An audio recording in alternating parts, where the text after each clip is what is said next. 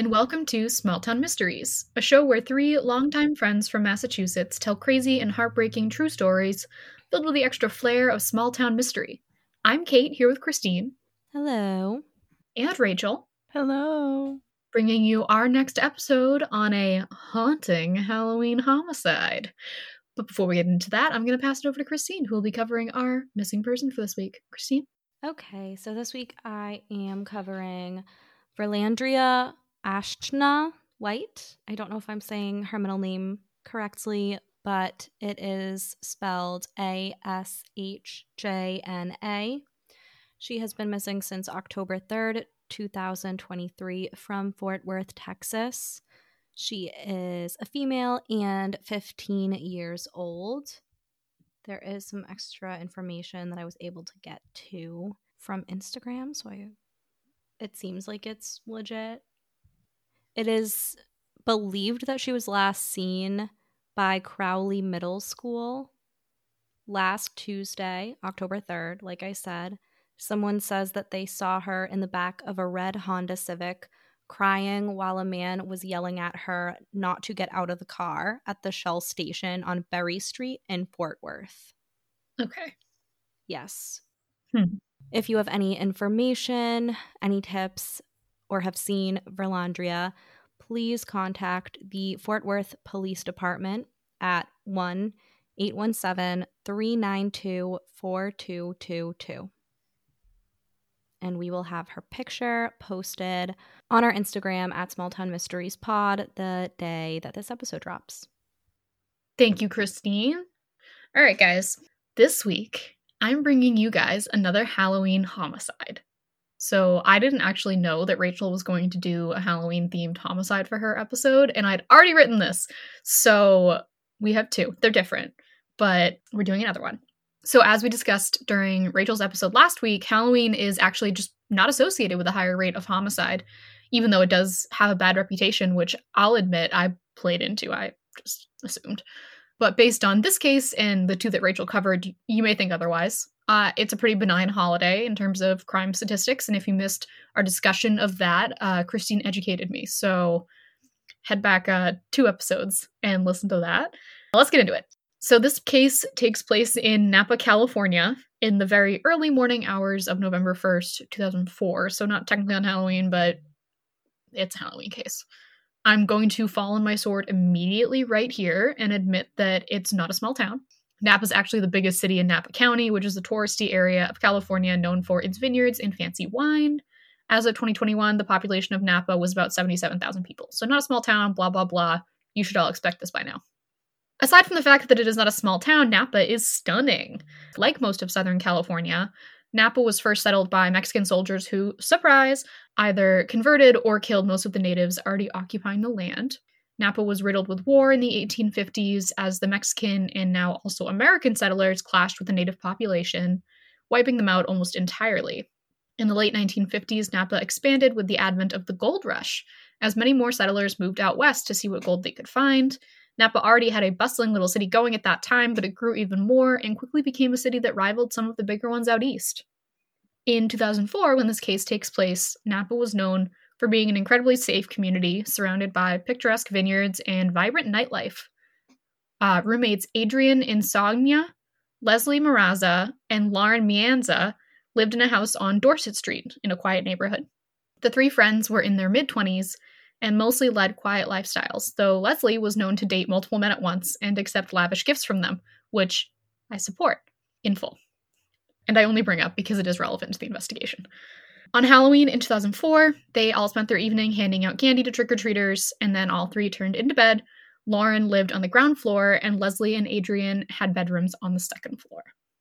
Lauren was woken around 2 a.m. by the sound of broken glass and a blood curdling, terrified scream, to quote her.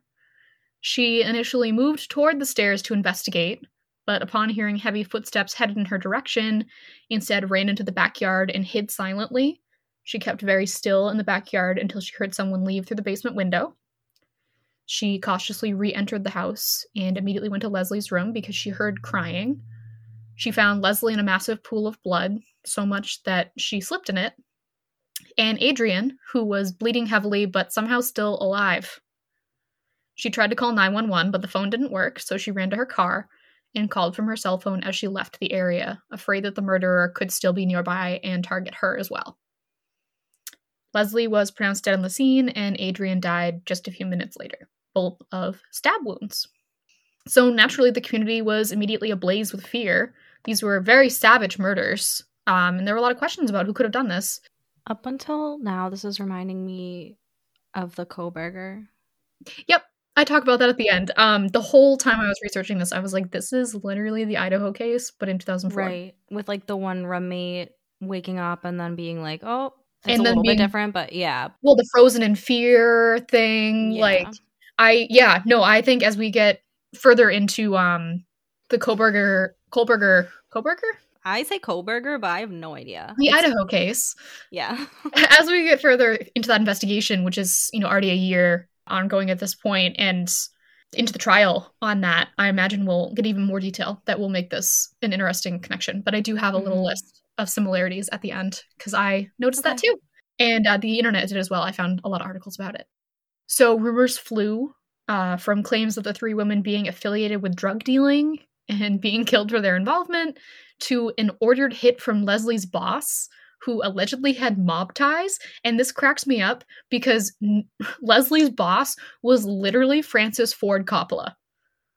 Like the What? fancy, yeah, but like she she worked at his vineyard.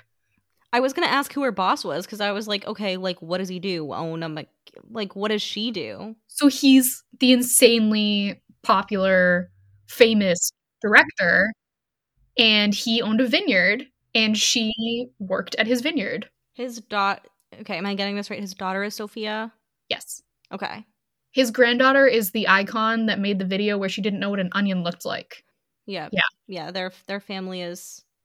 It's one of those families. It is. You know, That's crazy. babies.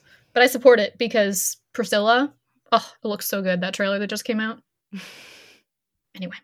So uh that that's like mostly an aside because it ended up not going anywhere. It was a nonsensical theory with no factual basis, but the fact that people were like, yeah, Francis Ford Coppola, he's affiliated with the mob. I don't know much about Francis Ford Coppola, but I've never heard that. So that just made me uh pause for a moment to go, hmm, okay. I mean, they probably just want to draw any sort of connection to him since he's like a famous person. They're like Mhm. trying to make something of something that's not there. Right. drag him into it. Yeah, and she hadn't worked there that long either. So like, why would she be the subject of an ordered hit from her boss of like three months? yeah. And also like, he owned the vineyard. That doesn't mean he was ever actually there or like involved in the day to day operations. Like, she probably met him only a handful of times. So anyway, just just a bizarre theory overall, but no factual basis to really any of these theories. There was no evidence of them being involved in drug dealing or anything. So who could it have been? And why was, you know, the big question. Based on the personalities of Leslie and Adrian, police initially believed that Leslie was the target and Adrian was just uh, collateral, meaning like she just happened to rush in to defend her friend or her roommate, as it were. They weren't actually very close. According to some of Leslie's friends, Leslie was dating two men at the same time in the weeks prior to the murder. One had just found out about the other and gotten really upset about it. So, given that Leslie was attacked first and much more violently, it, it made sense that she would have been the target and Adrian would have been killed just for coming to her defense. But they, they did cast a wide net in this investigation. They didn't limit themselves. Um, so, they actually investigated and interviewed thousands of people. Hundreds of people gave DNA samples. Investigators really hoped to find a match to some cigarette butts they found outside the home. Adrian's best friend, Lily Prudhomme, I don't know how that's pronounced, was naturally horrified by Adrian's death and decided that because life was short, she was going to marry her longtime boyfriend, Eric Copple, as soon as she could. Like, she found out that this happened and she was like, oh my God, I've been putting off so many things in my life. I could die tomorrow. And, you know, we've been saying we were going to get married. And, you know, we're just going to do We're going to get married. And they got married. Um, I couldn't find exactly how quickly after the murder, but quickly enough that people were like, it's related. Like, not in a suspicious sense, but in a she was emotionally shocked by Adrian's death, and that propelled them to get married sooner. Lily and Eric were married with Adrian's mother in attendance, and they played She Will Be Loved by Maroon 5 at the reception because that was Adrian's favorite song. So there was a little tribute to her because she should have been at that wedding.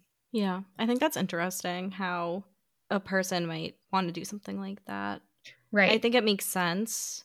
And it's kind of like I think about when people might find out that they have like cancer or Mhm. something like that and then they're like, "Okay, like well, let's get married and do all this stuff because Right. you realize life is so short and you don't Mhm. want to waste any more time." Yeah, and that's exactly what happened here. Lily was like, "Oh my god, we need to get married now Yeah. because shit happens like this, and those are lives lost, and those are people who will never get married and never, you know, like we need to we need to do this big thing that we've been putting off now." hmm Almost a year after the murders, in September of 2005, police decided to release some information on the cigarettes they found at the crime scene. It, that's really common in investigations that they withhold certain information because then they can use it against a suspect if they know it. They were really hoping that the specific brand of cigarettes would stand out to someone because it was like a new version of a classic brand that was only available in like limited places. So I don't have any I don't smoke. I have no basis for this whatsoever, but it was Turkish gold camels, which apparently at the time were like not common at all. So they really hoped that someone would come forward and be like, my best friend's uncle smokes Turkish golds. And they'd be like, cool, suspect. At that time, they were still waiting the DNA results because, you know, limited in 2004. So, to the shock of the investigators, not only did this information bring them the suspect, the suspect brought himself in. Oh, Yeah. that's unexpected. He was worried that he had basically already been caught. And he came forward. He thought they were using that to lure out the suspect themselves, not to get additional evidence. Like, he thought they were trying to, like, bait him into coming forward. Which is uh, interesting. So it was, shocker, Eric Copple, now husband of Adrian's best friend Lily. He turned himself into authorities and confessed to the murder of Adrian and Leslie. Wait, so why? Was he having a thing? I'll get to that. Oh. Well, yeah, but usually obvious is The revelation was devastating to all involved. On one hand, there was some relief knowing who committed these murders that were so shocking, but there was this additional sense of shock that it could be someone so close to those two women and horror um, as Adrian's mother realized that she'd attended the wedding of the man who had savagely murdered her daughter not long before and that they'd honored her daughter at the wedding. So Eric provided his DNA, which matched the cigarette butts in the blood at the crime scene. Um, so immediately there was a lot of criticism about why he had not been interviewed sooner. And a lot of this came from the media and very early social media. Thousands had given interviews um, to provide information to the investigators, and hundreds had given DNA samples. So, how was Eric, who was the boyfriend of Adrian's very close friend, who had been in their home and often, not interviewed within that first year? So, investigators claimed that Eric dodged their calls, but that they would have eventually gotten back around to contacting him, which I think is just, I don't know, a little convenient. Eric Copple took a plea deal, and in 2007, he was sentenced to two life sentences without the possibility of parole.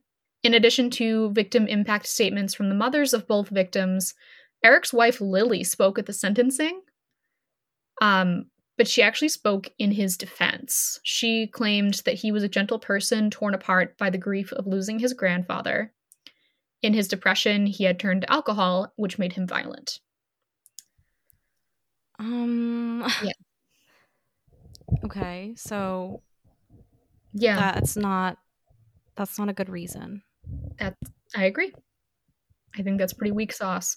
I wonder if so she knew he was violent. She conceded that she I don't it's not clear at what point she found out he did this. Okay. Like she I don't think she knew she didn't know before. Right. But I'm just Um, wondering if there was like domestic violence or anything like that. Yeah. I I I wish I knew. I think it's so weird that she would speak in his defense Right. even after he killed her best friend. Yeah. Um No motive was definitively established, but there's, What? of course, many theories. He pled guilty, so there was no trial. They didn't have to try and um like prove a motive. Right. Uh, of course, a drunken rage is really high on the list, but like, why Leslie and why Adrian? Because that feels so random. Because on the one hand, Adrian is his wife's best friend, and Leslie is just the best friend's roommate that he had never met. yeah, and he it was said that he went for Leslie first, right? Like she was Right. the main victim. and she had the most like she had been attacked most brutally so why how how did he kill her with a They were- knife? they were stabbed So wait, did they prove? Well, I guess they wouldn't really need to, but was there said to be any like premeditation, or that's why they think it, It- was just a drunken rage because there was no. well so kind of Okay. Yeah. So earlier i said that lily and eric got married not long after the murders because it like shocked them into realizing how short life was. But they actually did originally have a wedding planned for november 1st 2004 but lily had said like oh we'll just postpone it. Like let's just put it off a little bit. And i couldn't find any explanation of why she put it off just that she was like oh we'll put it off. Like we'll get married eventually but like let, let's let's move that date. That date doesn't matter. So the most logical explanation that can be sort of cobbled together from this information is that eric killed adrian as a form of revenge on lily because of her indecision about marrying him adrian was the target leslie was an accident Eric had allegedly never even met her because she had just moved in within the previous few months. Yeah, and in perhaps the most twisted version of revenge I've ever heard, Adrian and Leslie lost their lives because Eric was mad at his girlfriend, who was neither one of them. That is so strange. You often do not hear about this happening. Like, Mhm. it's obviously often the person that you're mad at. Right. Like, your wife postpones the wedding and puts it off, and you think she doesn't want to marry you, and you're angry, and you kill her. I also like it just doesn't get him anything from killing them. Yeah. Like, I mean, I guess it did get him what he wanted, but But I don't know. If, married.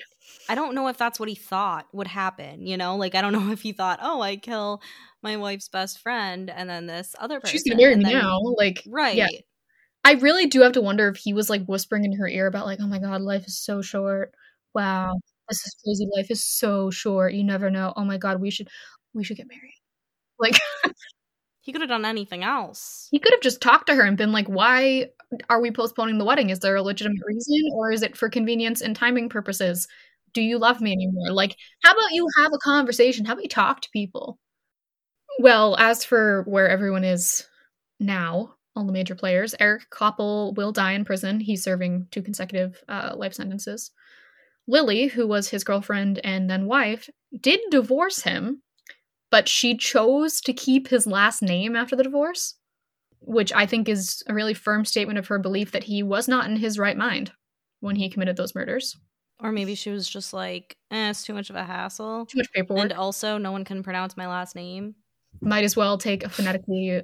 But also, why would you want to be associated with? That's exactly. I feel like it doesn't matter how hard to pronounce her last name is. Like, go back to your maiden name that's not associated with a murderer.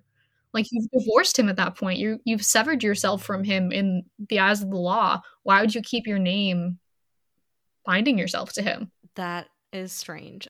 So Lauren, the third roommate, relocated to Los Angeles. As for Adrian and Leslie, they both left behind vibrant lives and devastated families. So Leslie was known as a heartbreaker, um, which I did mention earlier, but not in a way that was malicious. And I completely understand what her friends mean by this. So her friends explained that she was so friendly that everyone thought they were Leslie's best friend, and then sometimes people's feelings got hurt because there would be like, "Oh, I thought Leslie was my best friend." You know, Leslie's just that friendly, which I think that makes complete sense to me. A friend to all is a friend to none. Chase two girls and lose the one. Taylor Swift moment. Okay. Uh, Leslie found her passion in winemaking after struggling to decide her path forward after college and ended up working for, as I said, Francis Ford Coppola at his Napa vineyard. Um, she had originally traveled to the West Coast to visit her mom after graduation, fell in love with Napa and fell in love with the winery and decided to stay there even though her mother moved away. Adrian worked as an engineer for the city of Napa and led a very quiet life. The only stir of drama was her ex boyfriend, Christian Lee, who didn't want commitment when she did. She had dodged death just 10 years before at age, eight, uh, age 16. I apologize. When she survived a rollover crash that left her with temporary brain damage. Just months before the murder, Adrian had celebrated the 10 year anniversary of the accident and her miraculous survival with Lily. In the end, it wasn't what the investigators really thought at all. It wasn't Leslie's love interests. It wasn't Adrian's angry ex boyfriend. The killer was someone they'd welcomed into their home, that they'd dined with, someone who had earned the love of Adrian's best friend. And then, for a reason mostly still unknown, he murdered Adrian and Leslie in cold blood. Whether it was a drunken rage caused by his depression or some sort of twisted revenge against his non committal fiance, Eric ended the lives of these two women. And then he invited the mother to one of those women to his wedding like a literal sociopath. As Christine said earlier, in doing my research, I did think there were a lot of parallels between this case and the Idaho murders that happened in 2022. So, upon further research, I found that others had felt the same sense of deja vu as me and had written articles about this. So, some parallels that stood out between the two cases. Uh, the two roommates were murdered, with the third surviving. Though he didn't turn himself in, Brian Kohberger in Idaho was arrested based on DNA matches. Eric Copple turned himself in because he thought they'd already matched his DNA. The third roommate heard a scream and froze in fear. In Lauren's case, she was able to flee the home before she froze. In the Idaho case, she was within the home um, and was in a locked bedroom. And then there's one I actually forgot to write down, which is that the two roommates who were murdered lived on a different floor than the third roommate who survived. Yeah. And I remember that being a sticking point in the Idaho investigation because w- they lived on the second floor, wasn't it? And he'd gone up to the so. second floor and then down past the other bedroom, but not right. killed the roommate. And so this would be the same thing that he specifically had targeted whoever was on the second floor and left whoever was on the first floor alone because I didn't interfere. Hmm. Which is kind of just.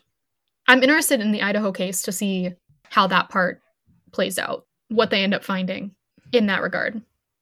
So it's not super related, but I did find it interesting. And also, as a rule, we try like not to cover very recent cases. I know I personally won't because um, there's always additional evidence or a trial that will yield a lot of important investigation that mm-hmm. not always available in the immediate time after the crime. Like even in this case, there was stuff that came out a full year later because authorities withheld it for their own investigative purposes. So like there's stuff about this Idaho case that we don't know yet. So we're not going to cover it until we have like a lot more info. Um, and honestly, we probably never will cover it because that was kind of a huge case that a lot of people talked about. And unless there's like some misunderstanding in the media to correct, I personally try to avoid huge cases like that. Um, but I did think it was interesting to see some parallels.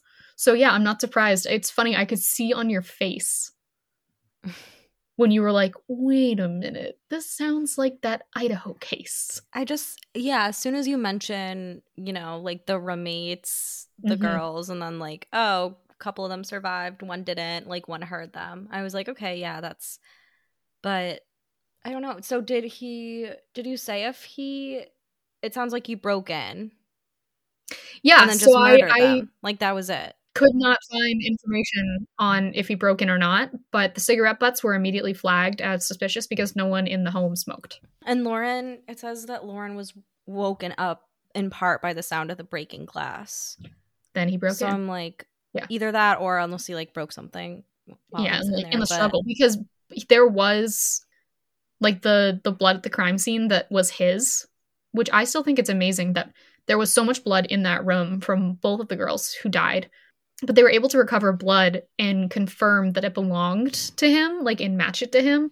Mm-hmm. And even in the immediate time, they at least knew it wasn't the same as the two girls. So they were like, oh, so this is our perp. Because they'd fought back, they'd scratched him, and there was blood under their fingernails. So I know Adrian's mother in particular had said, like, she fought back. She was proud of that, that she'd at least contributed something towards the investigation of her own murder in the end. Mm-hmm which yeah, I think is a very true. powerful sentiment. Yeah. yeah. I've never really thought fighting, of it like that. Her fighting but... back was, you know, a, a, key to the puzzle. So yeah. Oh, that's an interesting one. I've never heard of that case before. Yeah, I had never heard of it either. And then when Rachel covered the um the two candy homicides, I figured those were like, Mhm. oh, classic Halloween, like related to Halloween. And I was like, oh man, I picked one that has nothing to do with Halloween, just happens to happen on Halloween. And there's no indication of why on Halloween either, except for the fact that they were supposed to get married the next day.